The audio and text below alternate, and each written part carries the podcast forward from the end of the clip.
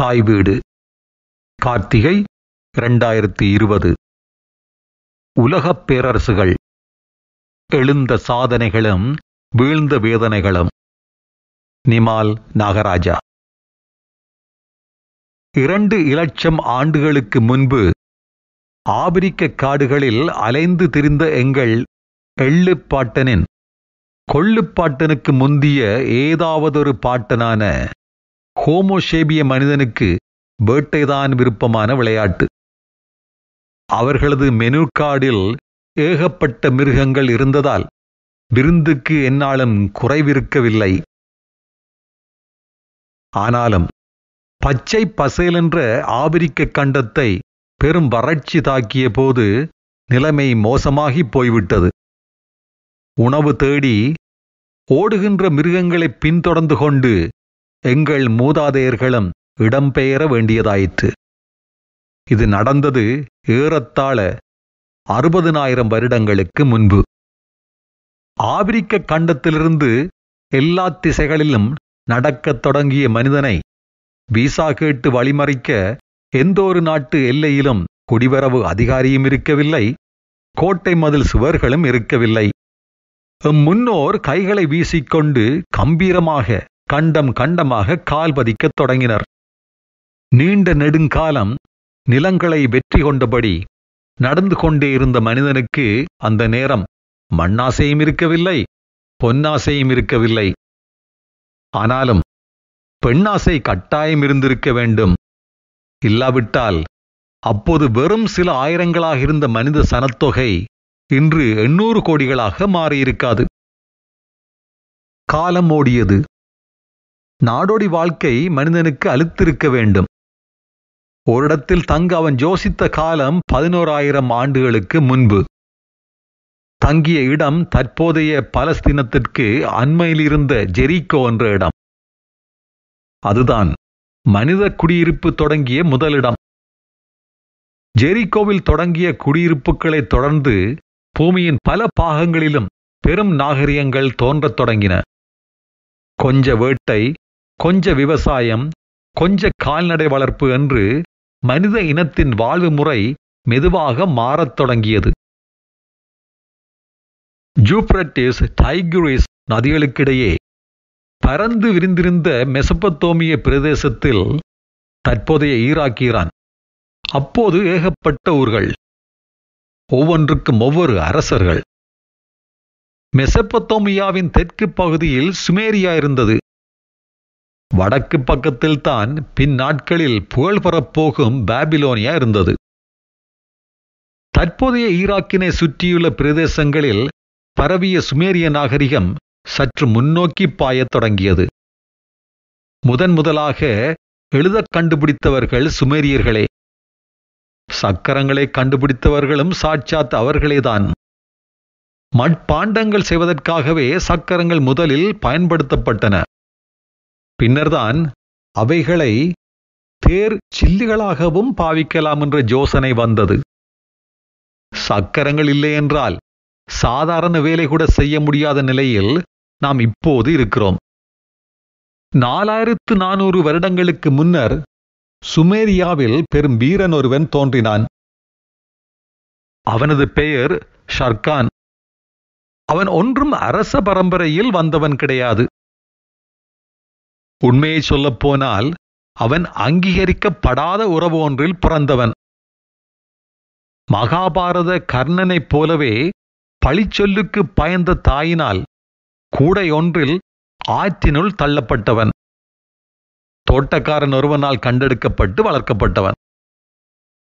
தனது அளப்பரிய வீரத்தாலும் அற்புதமான நிர்வாகத் திறமையாலும் அக்காடு என அழைக்கப்பட்ட பெரும் சாம்ராஜ்யத்தினை சர்கான் ஸ்தாபித்தான். மெசபத்தோமிய பிரதேசத்தை தாண்டியும் அவனது ஆட்சி அகல விரிந்தது. இதுவே மனித வரலாற்றின் முதன் முதல் தோன்றிய சாம்ராஜ்யம். பின்னால் வந்த அலெக்சாண்டர் சீசர் அசோகர் ராஜராஜ சோழன் போன்ற அத்தனை பேரரசர்களுக்கும் சர்க்கானை முன்னோடி.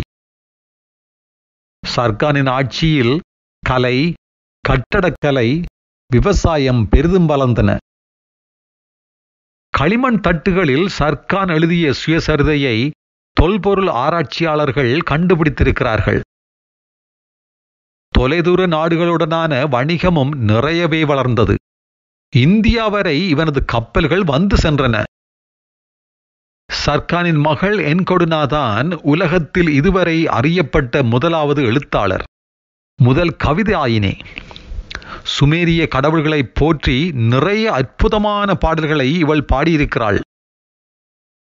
நாலாயிரம் ஆண்டுகளுக்கு முன்னர் இவள் இயற்றிய கவிதைகளின் வடிவிலேயே இன்றும் கவிதைகள் இயற்றப்படுவது ஓர் அதிசயம். ஐம்பத்தாறு வருடங்களாக கட்டுக்கோப்பாக ஆட்சி நடத்திய சர்க்கானின் பெருமை அவனது இறப்புக்கு பின்னர் கூட பல நூற்றாண்டுகளாக பல்வேறு இலக்கியங்களில் பேசப்பட்டது. சர்க்கான் இறந்த பின்னாடி அவனது மகன்கள் சாம்ராஜ்யத்தினை ஆண்டபோதும் அவனது பேரன் நரம்சினின் காலத்தில்தான் அக்காட் தன் உச்சத்தை தொட்டது.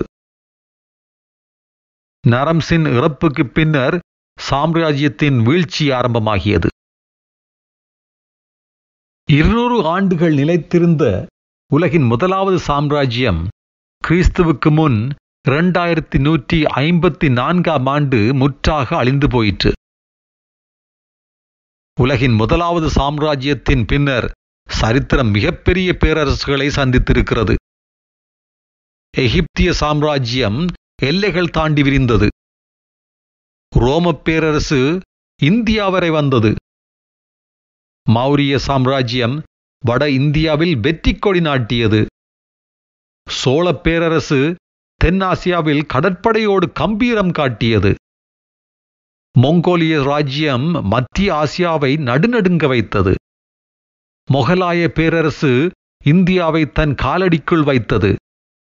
இறுதியாக சூரியன் அஸ்தமிக்காத பிரிட்டிஷ் சாம்ராஜ்யம் உலகத்தையே தன் கைப்பிடிக்குள் கொண்டு வந்தது.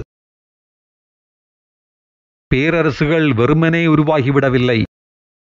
பெரும் வீரர்கள் அதன் பேரெழுச்சியின் பின் பலமாக இருந்தார்கள். ஜூலியஸ் சீசரும் அலெக்சாண்டரும் சந்திரகுப்தனும் ராஜராஜ சோழனும் ஜெங்கிஸ்கானும் மொகலாய பாபரும் பட்டுக்கம்பளத்தில் ஏறி வந்து சிம்மாசனத்தில் அமரவில்லை. கடுமையான வீர போராட்டங்களின் பின்பே அவர்கள் புகழின் உச்சியை அடைந்தார்கள். வரலாற்றில் வீரப்புருஷர்களை தாண்டியும் விசர் பிடித்த பேரரசர்களும் இருந்தார்கள்.